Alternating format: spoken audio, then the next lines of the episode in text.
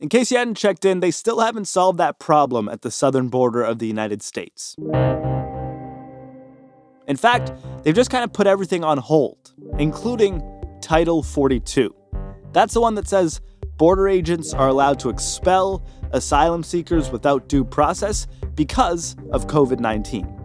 So there's tons of Central Americans waiting on the Mexican side of the border trying to figure out a way into the United States. The only thing is, while they're waiting, the United States is waving Ukrainians in. Ukrainians who come to the United States via the southern border get in while everyone else has to stay out because of COVID, and the Biden administration's getting called out on it. More than a year of the now Biden Harris administration, we continue to see this racist notion that black and brown immigrants, asylum seekers, are bringing disease across the border. That's what's coming up on Today Explained. Support for Today Explained comes from BetterHelp. What do you do when your social battery is drained? Do you push through and silently resent your friends? I'm laughing because maybe. Or maybe just scream into a pillow all night. I don't do that. But if you do, that's fine. Not not judging you. Therapy can help you build more awareness of what you need. And when BetterHelp offers affordable online therapy with licensed professionals, scheduling is convenient, and finding a therapist suited to your style is quick and easy. You can find your social sweet spot with BetterHelp. You can visit betterhelp.com slash explain today to get 10% off your first month. That's better, H-E-L-P, betterhelp.com slash explained. Support for this show comes from Slack. You're a growing business and you can't afford to slow down. If anything, you could probably use a few more hours in the day. That's why the most successful growing businesses are working together in Slack. Slack is where work happens, with all your people, data, and information in one AI powered place. Start a call instantly in huddles and ditch cumbersome calendar invites. Or build an automation with Workflow Builder to take routine tasks off your plate, no coding required. Grow your business in Slack. Visit slack.com to get started.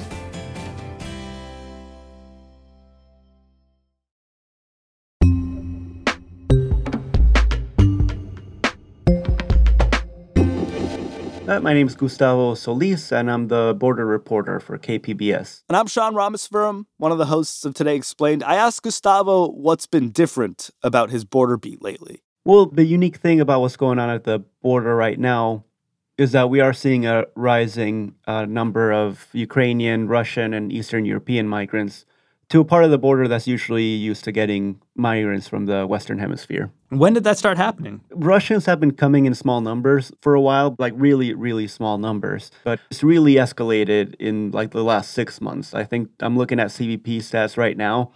In December, there were 2,400 encounters, which is a record. And how much has it ticked up since this war began? Do we know?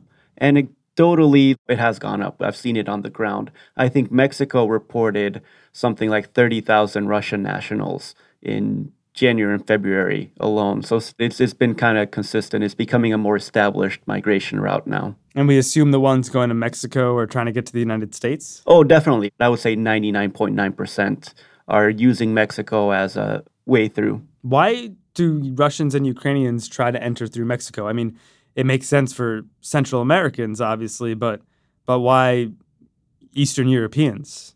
It's right now very difficult to get a visa, a travel visa to the U.S. So it's a lot easier to just fly to Mexico, uh, buy a car, rent a car, drive to the border, and then cross that way.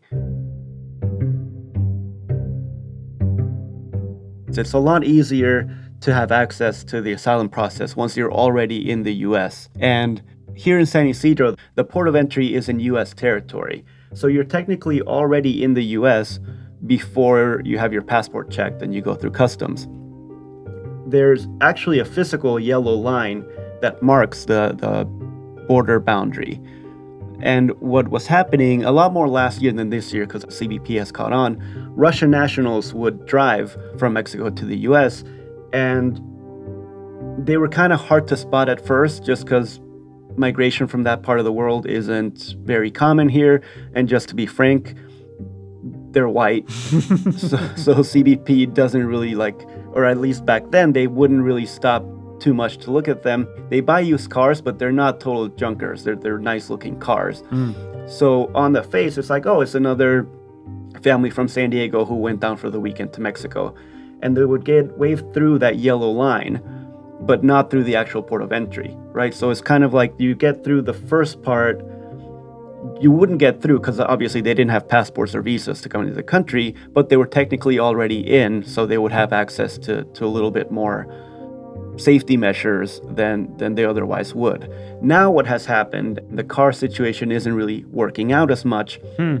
So you're saying for these Russians, at least in recent memory, it's easier to drive through the southern border of the United States because you might get mistaken for an American and just sort of get waved past. Whereas if you're brown and driving through that southern border, you're more likely to get stopped. That's basically it. Yeah. Okay.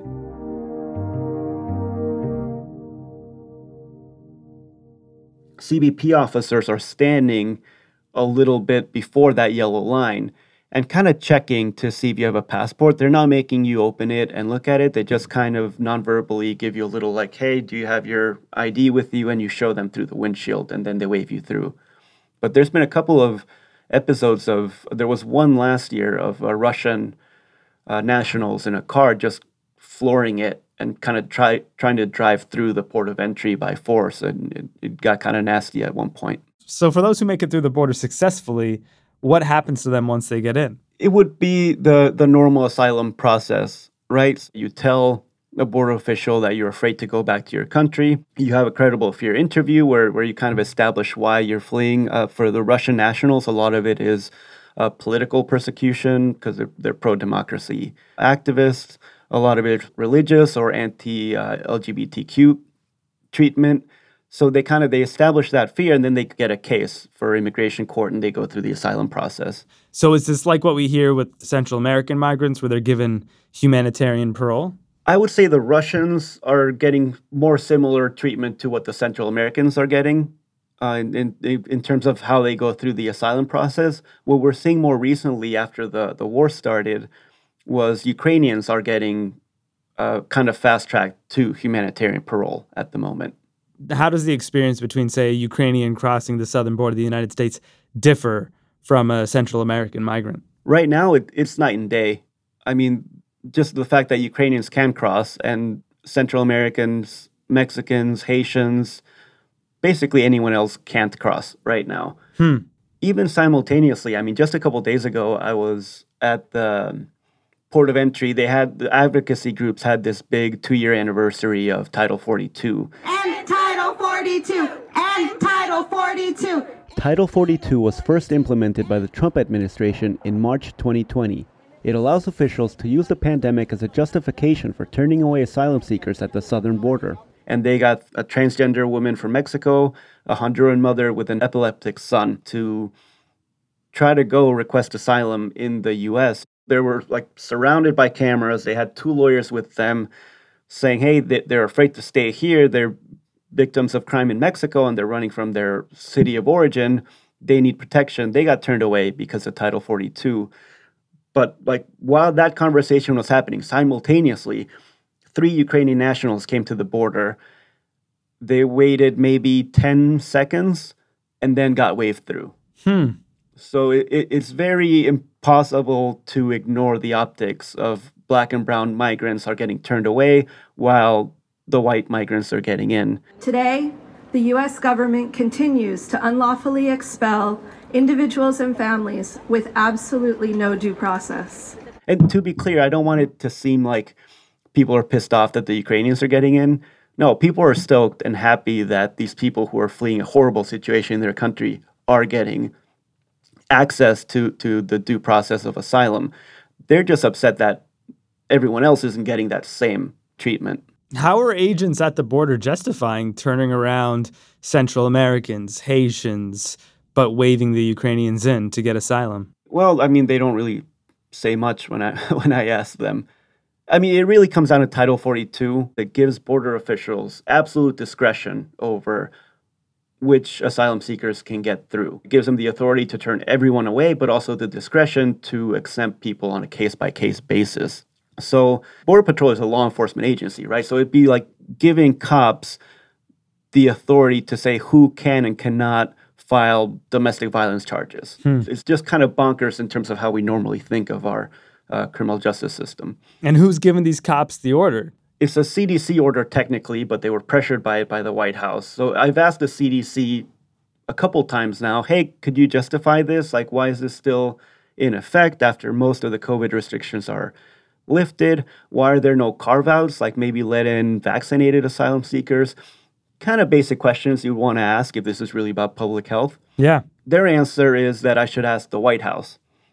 When I asked the White House, their answer is that it's a CDC order and I should ask the CDC. I would certainly point you to the CDC. They, of course, uh, make the decisions and recommendations about uh, maintaining Title 42 and keeping it in place. Uh, it's rooted in preventing the introduction of contagious diseases into the interior of the United States, but uh, they have not made a decision to lift Title 42. Wow. Like, no one's really taken ownership of this. The most public kind of guidance, if you can call it that, about how CBP's discretion is used came recently from the memo that said Ukrainian nationals should be exempted from Title 42 right now. Hmm. What the memo doesn't say is that that exception could be applied to any asylum seeker, including those for two years they've been blocked out from this uh, asylum process. Maybe Ukrainians can't get COVID 19. Maybe, right? I don't, I don't know. But if we're afraid of the pandemic, like just Title 42 doesn't make any sense. Like I could cross right now and I'd have to show my passport, but I don't have to show proof of vaccination. But these asylum seekers, a lot of them who are vaccinated, no, they can't come because of the pandemic. I don't know, as a reporter, like, right, you, you want to be neutral, you want to be objective, but I don't know how you can look at Title 42 from an objective or neutral standpoint and, and call it justified. And meanwhile, what's going on at the border? Uh, well, a couple things. The fact that people are getting turned away at the ports of entry is causing them to try to cross between the ports of entry, right? Because as I said, if you're in the US, if you're physically in the US, you have greater access to some of the safety measures that asylum provide you.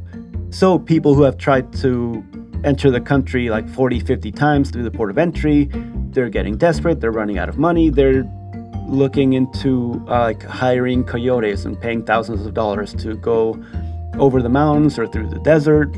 There's been reports of people drowning trying to swim across the ocean as well. It is pushing illegal migrations more, Title 42. Also, there is one carve out to Title 42, which is that unaccompanied children are exempt. So, if unaccompanied minors from whatever country, they're more often than not getting in. In practice, what that means is that families are self separating at the border. So if you have a mother with a couple of teenagers, she has to make the really difficult choice of sending them and her staying in Mexico so that at least they have a chance for protection. Going back to 2020, after Joe Biden got elected, right, he campaigned on, on restoring the asylum process, having a more humane approach to immigration. Migrants heard that and they just kind of sat and waited and said, well, Joe Biden's going to be nicer than Donald Trump. They're still waiting today for, for that to happen.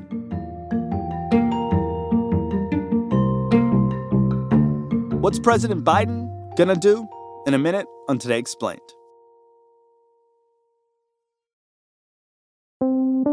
Support for Today Explained comes from Mint Mobile, the only cell phone that tastes good.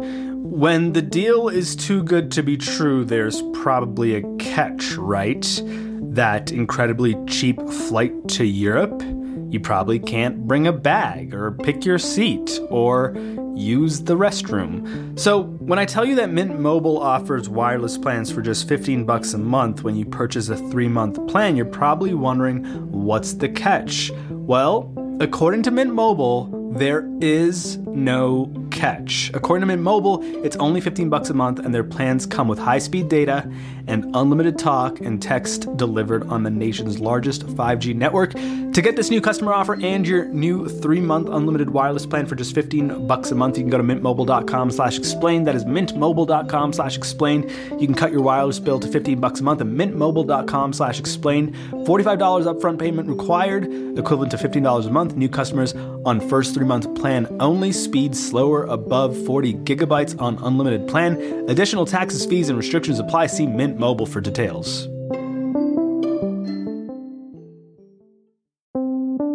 Support for Today Explained comes from Mint Mobile. Mint Mobile is so cheap that Mint Mobile knows you think there must be a catch. Mint Mobile says no, there is no catch. And for a limited time, their wireless plans are $15 a month when you purchase a three month plan. To get this new customer offer and a new three-month unlimited wireless plan for just $15 a month, you can go to mintmobile.com slash explained. That's mintmobile.com slash explained. You could cut your wireless bill to 15 bucks a month at mintmobile.com slash explained. There's a $45 upfront payment that's required that's equivalent to $15 a month. This is for new customers on their first three-month plan only. Speeds are slower above 40 gigabytes on an unlimited plan, and additional taxes, fees, and restrictions do apply. See Mint Mobile for details.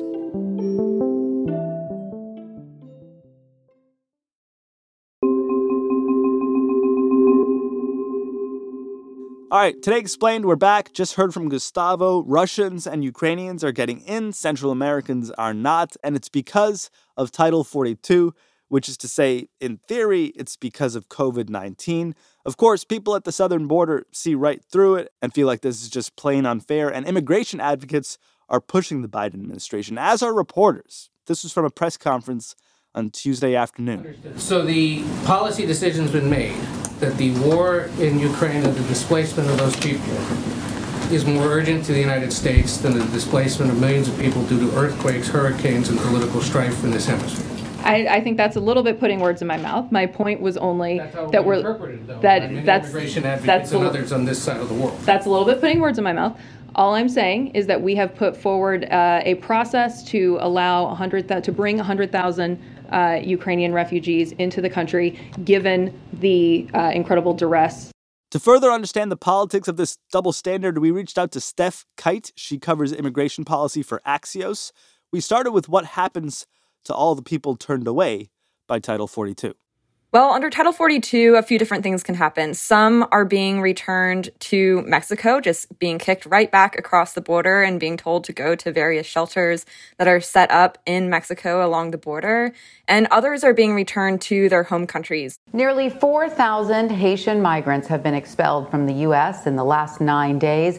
The numbers are part of the Department of Homeland Security's latest deportation blitz. The department is working to remove as many as 30,000 migrants many of whom are from Haiti. The deportees were forced to leave the United States without ever having the chance to seek asylum.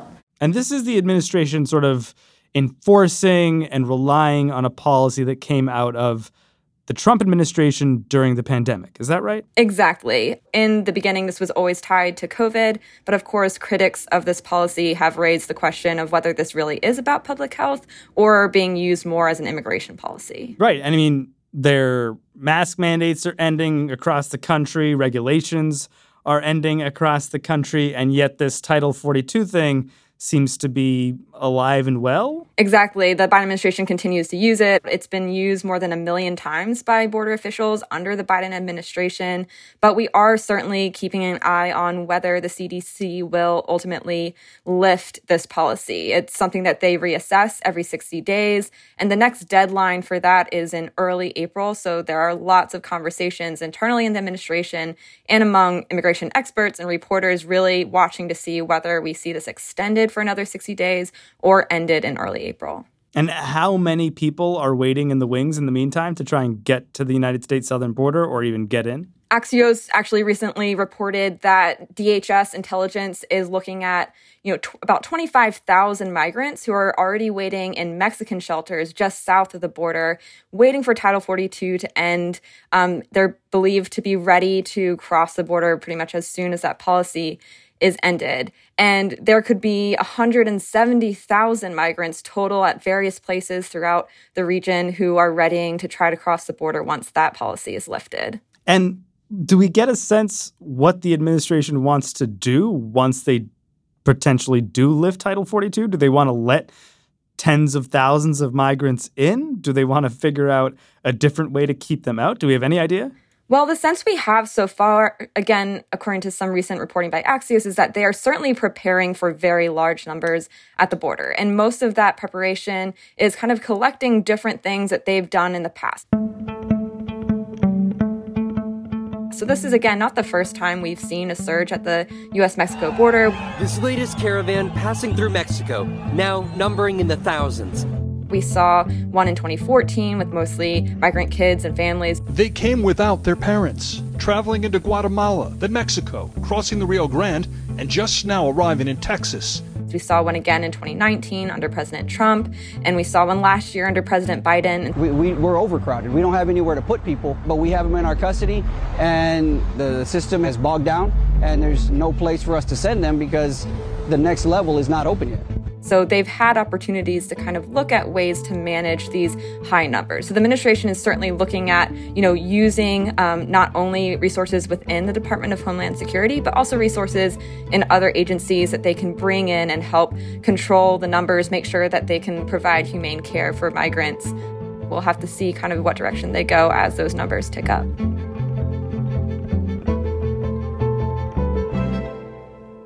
Has the Ukrainian crisis and the fact that there are now Ukrainians and more Russians at the southern border changed the calculus here for the administration?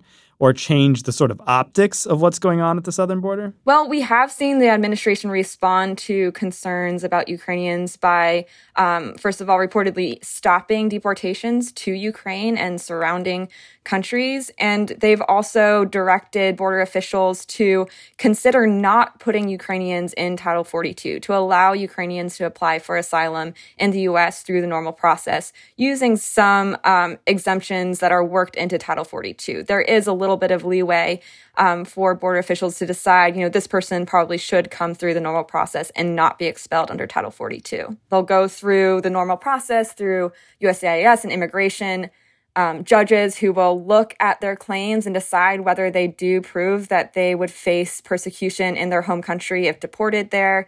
Um, so, you know, that can be a pretty long process, though, and they'll be kind of in that backlog that has been forming over the years with so many people claiming asylum, especially those at the border.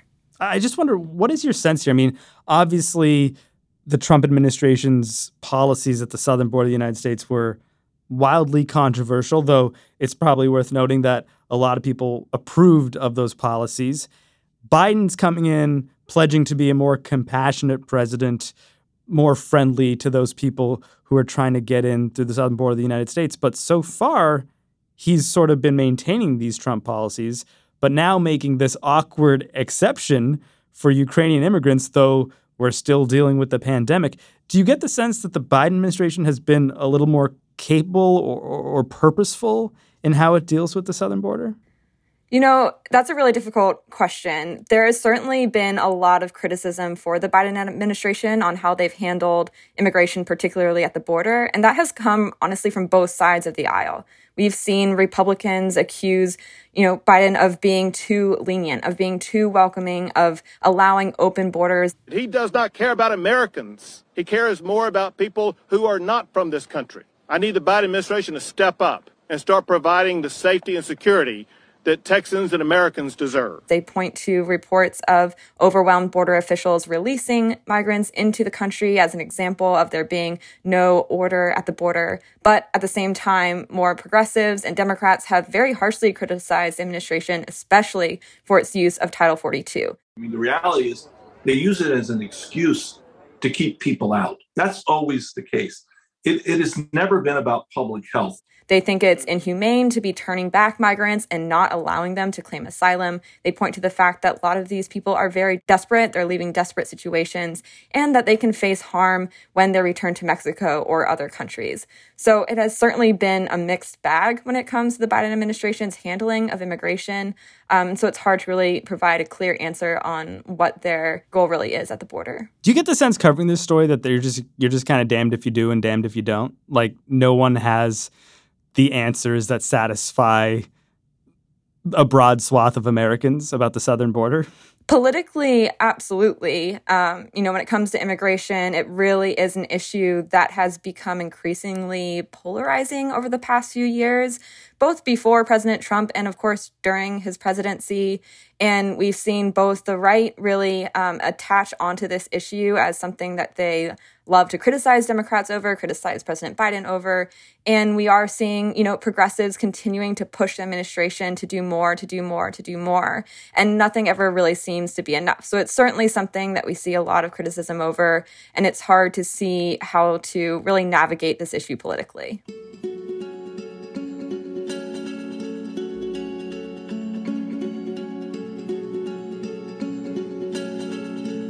Stef Kight, you can find her work over at Axios.com. Before her, you heard from Gustavo Solis.